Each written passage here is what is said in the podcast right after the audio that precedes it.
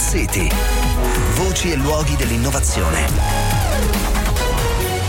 Di Maurizio Melis. Buonasera, benvenuti a Smart City. Arriva dall'IIT di Genova una nuova tecnologia per produrre idrogeno dall'acqua, descritta in due articoli consecutivi su Nature Communication e sul Journal of the American Chemical Society. L'idrogeno verde, quello appunto prodotto scindendo la molecola d'acqua, è considerato, lo sapete eh, bene, insomma, il vettore ideale per stoccare energia in modo sostenibile. Ma ci sono dei problemi a causa dei molti passaggi e trasformazioni che sono previste dalla filiera dell'idrogeno, l'elettrolisi, poi la compressione o liquefazione, lo stoccaggio dell'idrogeno, il trasporto e infine la riconversione in energia elettrica, l'efficienza complessiva del processo, sia quella economica sia quella energetica, eh, sono piuttosto basse. Per fare un esempio dell'energia elettrica usata inizialmente per produrre l'idrogeno, alla fine del ciclo resta solo una frazione che oggi più o meno sta tra il 15 e il 25%. Per rendere quindi eh, l'idrogeno energeticamente ed economicamente sostenibile serve fare di meglio ed è precisamente ciò che stanno cercando di fare gli scienziati un po' di tutto il mondo agendo su tutti i passaggi che vi ho citato. Il lavoro degli scienziati eh, di Genova si è concentrato sul miglioramento proprio della produzione eh, dell'idrogeno, quindi il primo step del processo e questo grazie a un nuovo catalizzatore. Adesso capiremo meglio con l'aiuto di Michele Ferri del gruppo di nanochimica dell'IT di Genova che co-collega eh, Yong Zuo e il contributo di uno spin-off del, eh, dell'IT Bedimensional è stato protagonista del lavoro. Ciao Michele, benvenuto a Smart City. Ciao, grazie mille. Voi avete messo a punto un nuovo catalizzatore. Adesso ci dici brevemente che cos'è e qual è, diciamo, la novità più importante di questo vostro lavoro. Fondamentalmente un catalizzatore è un eh, normalmente nel nostro caso ad esempio un solido che serve per, per l'appunto catalizzare le reazioni chimiche. Per cioè, accelerarle, no? Per accelerarle, gli dà, dà, un punto di incontro alle molecole dove le molecole si possono incontrare e formare il nuovo prodotto combinandosi in maniera diversa. Quello che noi facciamo in un elettrolizzatore è utilizzare l'energia elettrica, che è l'input energetico per andare ad agire sui legami chimici e formare nuove molecole, e questo catalizzatore ci aiuta a farlo in maniera più efficiente e più rapida.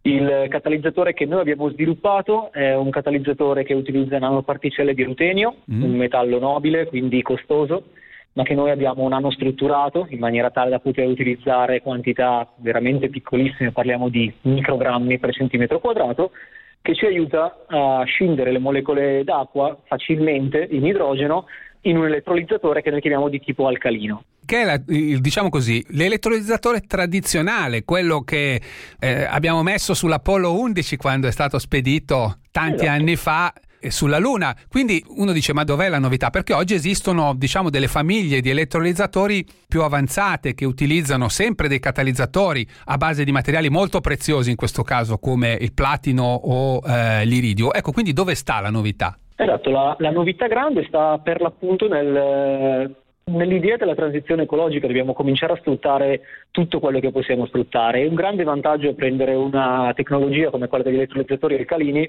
che è vecchia, estremamente robusta, di cui conosciamo l'ottima durata, di cui però conosciamo anche le limitazioni, che attualmente sono dovute per l'appunto a catalizzatori molto poco costosi, a base di nickel e ferro, e però molto poco performanti andando ad aggiungere una piccola quantità di rutenio con un'architettura molto specifica, riusciamo a fondamentalmente incrementare le prestazioni di questi elettrolizzatori alcalini fino a raggiungere quella delle attuali tecnologie che tu citavi, quelle a membrana acida e così via, che sono una grandissima promessa eh, in termini di performance, ma che tuttavia a oggigiorno sono ancora relegate al laboratorio per dei problemi di stabilità principalmente. Ecco, quindi sostanzialmente voi diciamo con questo nuovo catalizzatore permettete di recuperare una vecchia tecnologia molto solida e robusta e portarla a livelli di efficienza della, dello stato dell'arte, diciamo, da laboratorio e garantendogli però anche una lunga vita, se ho capito bene. Sì, sì, fondamentalmente il, la tecnologia in termini diciamo, di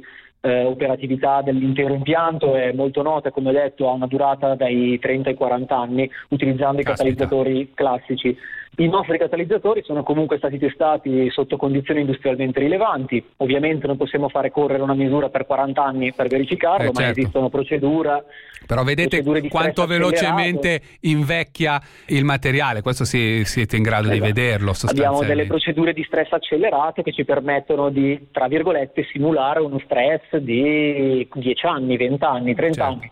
Ecco, per confronto ricordiamo che i nuovi sistemi di elettrolisi, quelli di cui ci parlavi, modernissimi, con il platino e, e l'iridio, hanno una durata di qualche anno, 6 o 7, contro quindi 30 o 40, che potrebbe essere la prospettiva della quale invece stiamo parlando. Senti una domanda, ma dal punto di vista energetico, questo vostro sistema è almeno efficiente appunto quanto le tecnologie più moderne? A livello di efficienza assolutamente sì, Il, eh, l'energia richiesta per andare a scindere la molecola d'acqua e produrre idrogeno è paragonabile a quella che troviamo in alcune delle migliori tecnologie. Dal punto di vista, diciamo, dello stadio di sviluppo, è qualcosa che potrebbe essere trasferito velocemente all'industria? Beh, eh, considerando che per l'appunto l'intera filiera, diciamo, per quanto riguarda gli elettrolizzatori alcalini è ben eh, è solida e ben sviluppata, parliamo di tecnologia a un livello di altissimo sviluppo, si tratta solamente di implementare il catalizzatore che noi siamo già in grado di fare in Mm. dimensioni sufficientemente grandi e che stiamo lavorando per produrre in maniera più massiva. Grazie, grazie Michele Ferri, allora in bocca al lupo. Grazie mille, grazie a voi. Cari ascoltatori, appuntamento a lunedì, domani invece appuntamento con Smart City Extra Large. Buonasera.